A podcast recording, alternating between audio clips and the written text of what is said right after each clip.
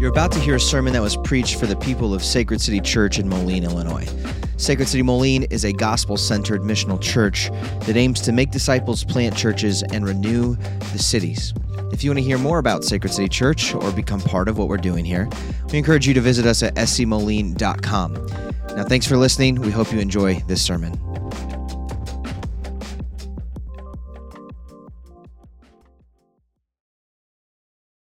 Confront us in our sin. To, to say, hang on a minute, brother. I know you say Christ is Lord, but it seems this, this part of your life is, is subjected to a different authority, a different king. And as, as we are confronted in our sin in community, and, and, and oh, if you're new to Sacred City, that might sound like a scary thing to be caught in your sin, but here's the deal whenever God grants us the ability to see our own sin, that means the next step that He has entailed for us is the step of repentance. And with repentance comes times of refreshing because once again, we are reminded, not just in, at the beginning of our, our faith life with Christ, not just in, in our conversion where we're reminded of the grace of God, but we see how the grace of God covers our entirety of our life. That every single sin, when we repent of it, when we turn away from that and turn to Christ, God has grace for us. And the more that we experience God's loving kindness and His grace, the more we change. It's, it's like when Jesus says, The one who's forgiven little loves little, the one who's forgiven of much loves much. The, the more we see and experience and receive God's grace, the more it, it frees us, the more, more joyful we are to run to God in repentance. Now, there's something powerful, something powerful about a community that drops all the pretenses, that stops posturing and pretending like we have it all together that, that our life is just nice and, you know, picturesque. And, and we can really acknowledge that, man, every one of us is broken. Every one of us deals with temptations and trials. And to come to a place where I can drop that down and say, hey, I need help. Hey, I'm struggling. Hey, I need accountability. And that community, instead of uh, demonizing or, or sort of, of, of just casting that person out, says, We love you. We're going to walk with you through this. We're going to carry you in the times where your feet can hardly move. There's something powerful about a community like that, and that is a catalyst for change for transformation. And the more the community does that, the more we, we see this pattern of, of repentance and faith and joy and restoration and refreshing, the more other people are drawn into that. And so, one of the things that I think, you know, if, if we're looking at the new year and saying, hey, here's what I want to change or here's what I want to be different, really what, what the question should be is, what do I need to repent of this year?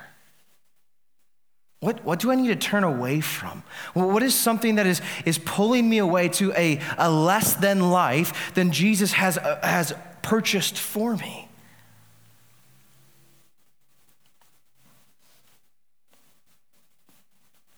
If we're going to be about transformative discipleship, it begins with each one of us taking a responsibility for ourselves, for my own discipleship. Here's where I need to grow. Here's what I must turn away from and turn to Christ in. And so I want to ask you this question on, on the cusp of a new year.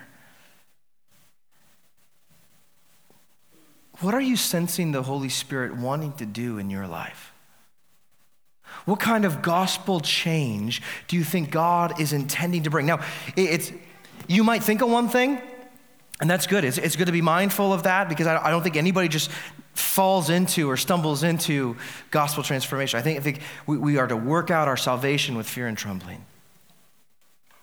You might think of what that thing is, and, and God may have completely different plans, but at least you're thinking about it.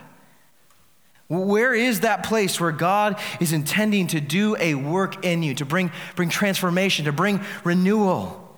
Is it in your marriage? Maybe you've gotten used to just sort of doing the roommate game.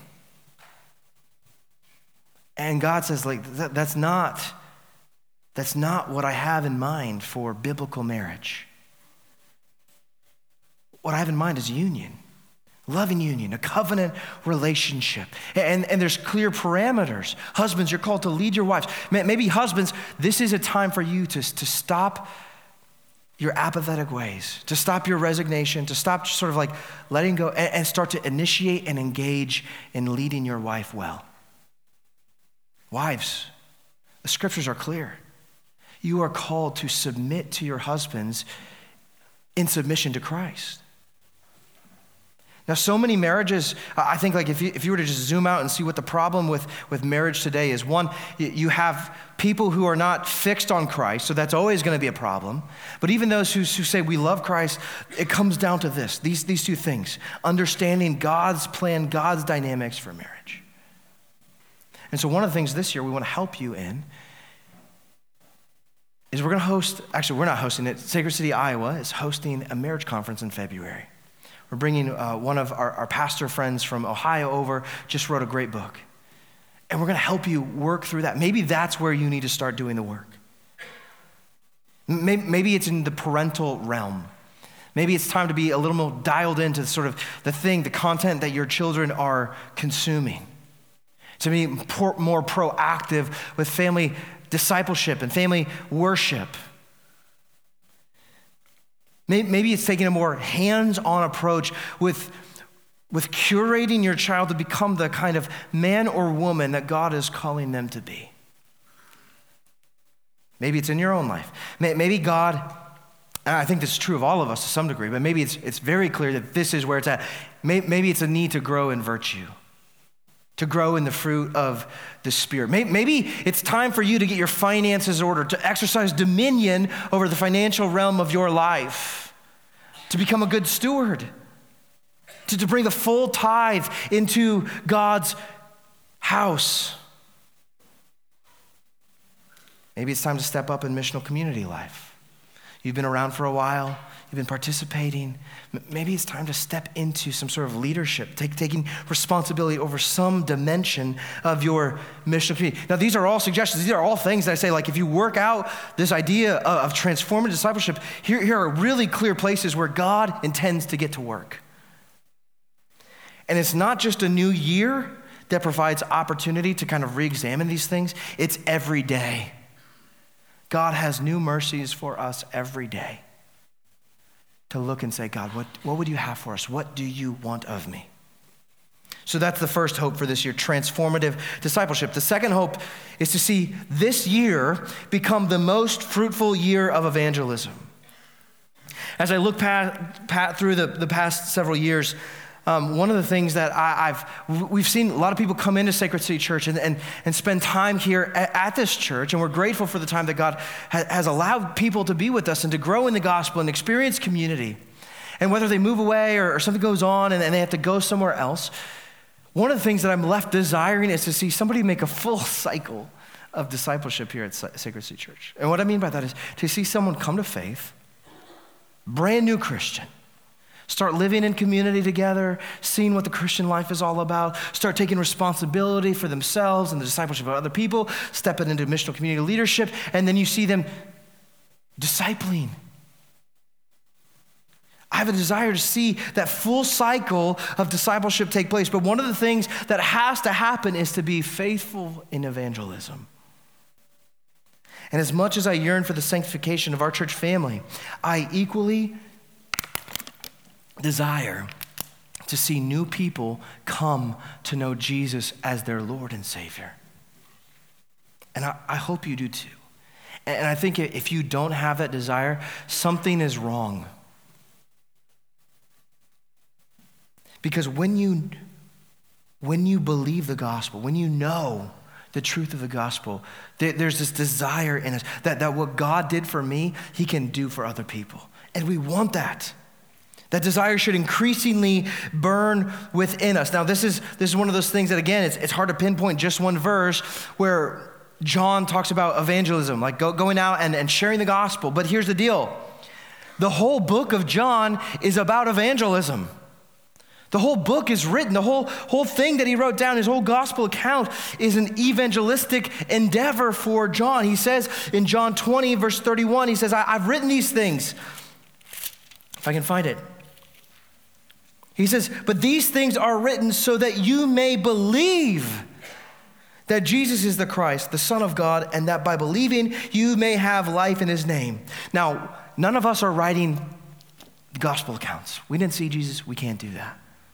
But one of the things that we can do is we can testify to the work that God has done in our lives. We can testify to the grace of God that is found in Jesus Christ. This is how we imitate John. If, if, we, if John has a burning desire for others to find life in Jesus' name, we should too. Now, of course, in Matthew's gospel, Matthew 28, we're, we're commanded to go and make disciples. Go herald the gospel. Go proclaim the excellencies of Christ, as Peter says. Now, I think a lot of times Christians, this distracted me. A lot of times Christians view this as like a checkbox item, a rigid duty. And if this is your mentality when it comes to evangelism, again, I, want to say maybe something's wrong. Maybe you don't fully understand the gospel. Because evangelism is a natural reaction to the joy that we find in Christ. Telling people about the thing that makes us glad is a natural thing that happens in life. In fact, Lesslie Newbigin in his book, uh, The Gospel in a Pluralistic Society, or I forget what the title is, but, but he calls mission, he, he talks about mission. He, he says that in our hearts, when we believe the gospel, there's this explosion of joy that takes place. Like nothing could be better. Like this is one of the reasons that we sang at the very beginning, like no matter what comes, no, no matter hardship, trial, suffering, pain, we have joy in the gospel. And so God creates this explosion of joy in our hearts. Excuse me. And then that spills out spills out into the life of other people. We want others to find the same joy that we have found in Christ. And so, listen, this, this is what I think that, that in order to get to the place to have the most fruitful year of evangelism that we've ever had, we as a church must be radically committed to fighting for joy. We have to be. And, and I know my, my natural inclination is to be critical and grumbly about whatever comes. I just have that. I'm kind of a whiner, kind of a baby. But if, if that's always the case, now that's not to say that you're not going to have hard things that cause suffering and pain and sorrow. But if those things overshadow the joy of Christ, we need to get our eyes fixed on Jesus again, go back to the cross. So we, as a church, must fight for joy like never before, to find more things to praise God about. And from that joy, we evangelize. Now, this brings us to the third hope. My third hope for 2024 is that we would abide in God's word. I mean, this is, this is my hope for everybody, for ev- all of life. But we would abide in God's word. John 15, 7 through 11 says, If you abide in me and my words abide in you, ask whatever you wish and it will be done for you. By this my Father is glorified, that you bear much fruit and so prove to be my disciples. As the Father has loved me, so I have loved you. Abide in my love. If you keep my commandments, you will abide in my love, just as I have kept my Father's commandments and abide in his love. These things I have spoken to you, that my joy may be in you and that your joy may be full.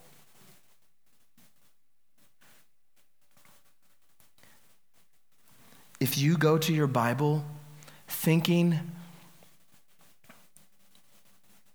If you go to your Bible thinking that it's going to be a drab, it's going to be it's going to be a, just a arduous, painful journey through the archaic words of a bunch of old dead people, then you don't understand what you got in your hands. Because the Bible, the whole Bible, not just the coffee cup verses, But the whole Bible is geared to stoke your joy so it become like wildfire. These things I have said to you. He says, I lost my spot. No, I didn't. He says, These things I have spoken to you that my joy may be in you. See, Jesus has a kind of joy that, that matches the amount of his mercy. It's abundant.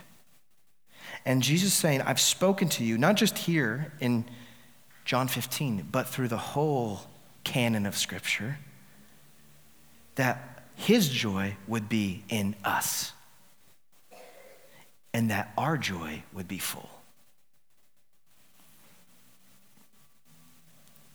See, if you want to tap into this full joy that, that comes with the full, abundant life, we cannot just dabble in the Bible on Sunday.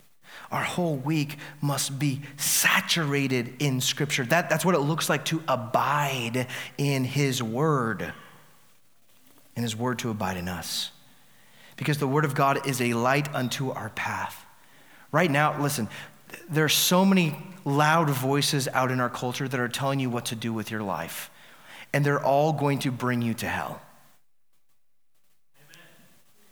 God's Word is a light unto our path, a lamp unto our feet. It is the way to life. It teaches us how to live, how to enjoy God, and what it looks like to live out of this new life that we have found in Jesus Christ. Now, over the last few years, one of the things that I, I find myself most encouraged about, about our church in the last couple years, is that we have collectively cranked up our Bible intake. We started this campaign a couple years ago called Feast to Flourish, just a, a, daily Bible reading plan. It started out with a chapter a day, one chapter a day. Anybody can read a chapter a day. You're talking three to seven minutes a day. We can do that. I mean, do we, do we really need to evaluate the social media intake compared to your Bible intake? It would be kind of humiliating. But year one was one chapter a day. This past year was about two chapters a day. We got, we got through most of the Torah. We got through Psalms, Proverbs. In fact, there's a, there was, you guys, you should go read uh, Proverbs 31 today. That, for some reason, that got left out of rotation. Do it, and then you can finish that. Um, New Testament, Psalms, Proverbs. We, we covered a decent amount of ground. But in this year, what I want to call us to is together read the Bible, the whole Bible, in a year. It's a couple chapters a day. You're talking seven to 15 minutes of spending time in the Word of God so that we would be shaped by the whole counsel of Scripture and, and, not just the fun bits, but even the hard bits, the stuff that we wrestle against. And in that wrestling, we would say to God, Not my will, but yours be done. Te- teach me your ways, the way of life. We cannot afford to not do this. Like, that's how bad we need the Word of God in our lives. And as we not only read the Word of God, not only become hearers of God's Word, but doers of God's Word, obedient to our Lord Jesus Christ, this is how we demonstrate our love for God. Our love for God is demonstrate, de- demonstrated in our obedience to God. And so, my, my third hope is that we would abide in the Word of God, that His Word would abide in us, so that. so that every time you sit down in a, a missional community, every time you sit down at Fight Club, every time you call up your, your MC family on the phone to say, hey, here's what I'm going there, there would not be an empty well, an empty reservoir to draw from. That, that, that well would be stockpiled with words of life.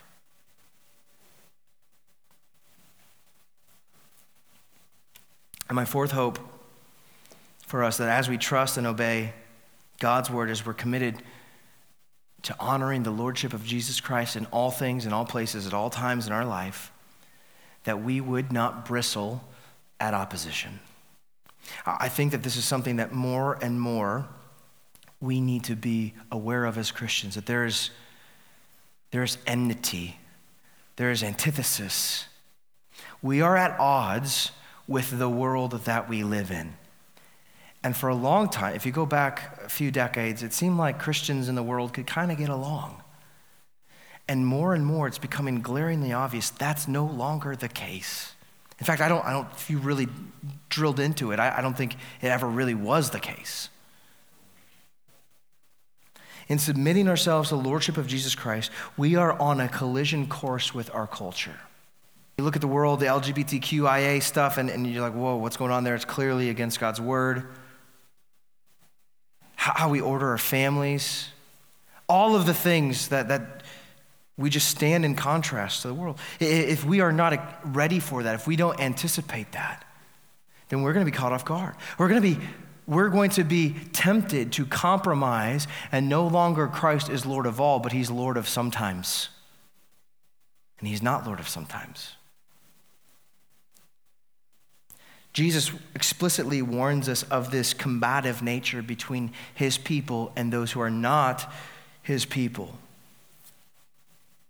He says in, in John 15, verse 8, he says, If the world hates you, know that it hated me before it hated you. That's comforting. If you were of the world, the world would love you as its own. But because you are not of the world, but I chose you out of the world. Now, we'll come back to that. Therefore, the world hates you. Remember the word that I said to you a servant is not greater than his master. If they persecuted me, they will also persecute you. If they kept my word, they will also keep yours. Now, it, this is a, you have to do a little bit of thinking here because if we want to be evangelistic towards people who do not yet know Christ, yet we have to sort of gear ourselves up for the opposition and understand there is enmity the thing that helps us remain faithful in evangelism while still remaining untarnished from the world is remembering that we were chosen out of the world. That, that God, in His grace and kindness, plucked us out of the world and its ideologies and all of the chaos and all of the destruction. God graciously acted when we were just going with the flow while we were orphans of wrath, God acted in salvation on our behalf. And so, in order to, to maintain this, like, we need to be guarded. We cannot bristle or compromise at opposition. At the same time, we're to be evangelists. We have to understand these dynamics. And the thing that will hold us up through the tension, I think there's a bit of tension there, at least at the first glance, is to remain faithful to the Word of God. As soon as we forsake the Word of God, we are in for a world of hurt. Because the culture changes. The, the culture is just this sliding goalpost. It's just always moving, always moving. And it actually, specifically moving further and further away from God. And if we try to appease the culture, we're never going to please God. Our, our conviction must be at all times to please God. And the Word of God helps us because the Word of God is unchanging. The flower fades, the grass withers, but the Word of the Lord endures forever. Therefore, if we want to be enduring, we must be built on the solid rock of Christ and His words. Now, these are the four hopes that I have for us. I, there should be nothing shocking about these things. There, there should be like, whoa, changing trajectory here, changing course. No, not at all.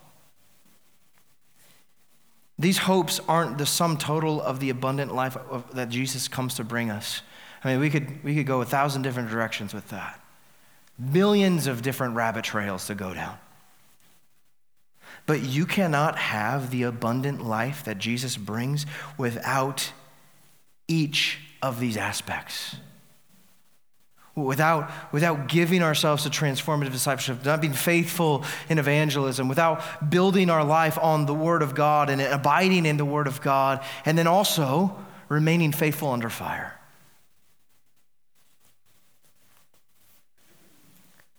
And so it's this, these fourth little I believe the Lord wants to grow us in these things. In fact, Jesus wants us to possess these traits so badly that he laid down his own life for them. In John 10, when he's talking about the thief who, who comes to kill, kill, steal, and destroy, kill, it will kill.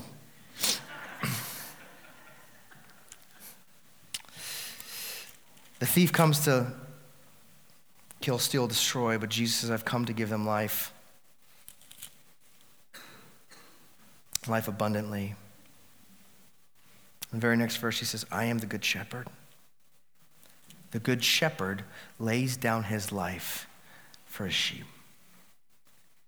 See, Jesus, Jesus laid down his glorious life.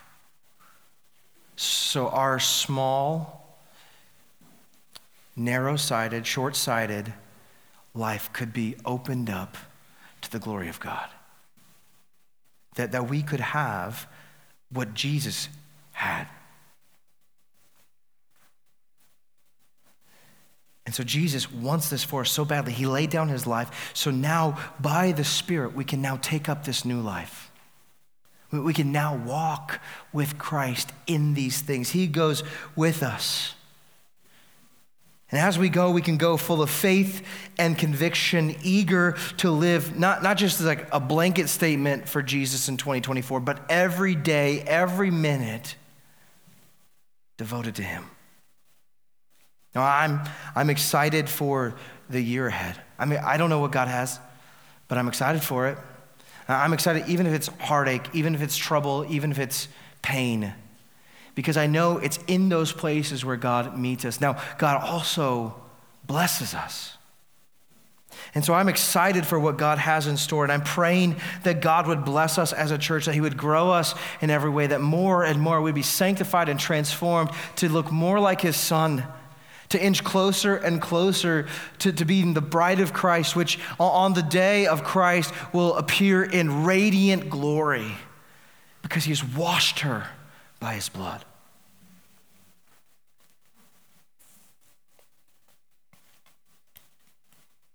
I'm praying that that life, the life that Christ came to give us, would abound here.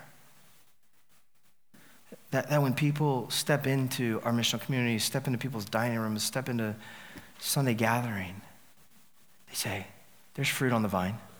There's life here. There's joy here. There's love. That life would abound here. Let's pray. Father, thank you.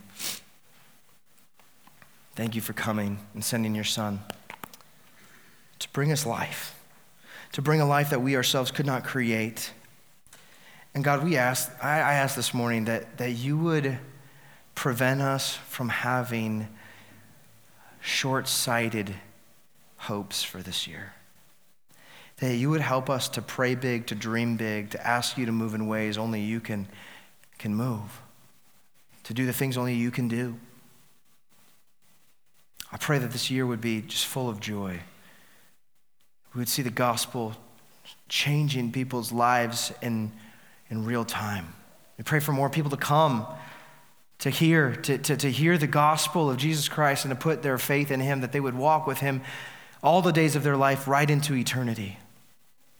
God, I pray that you would give us a hunger for your word, that we would feast to flourish, and that you would strengthen us by the power of the Holy Spirit, that we would, we would not compromise but remain faithful and steadfast. Jesus, we, we want to glorify you world and lose our soul. And so we're asking that you would keep us, that you would guide us, that our hearts, our minds would be fixed on you. The new year ahead, every day. And do a good work here. We pray this in Jesus' name. Amen.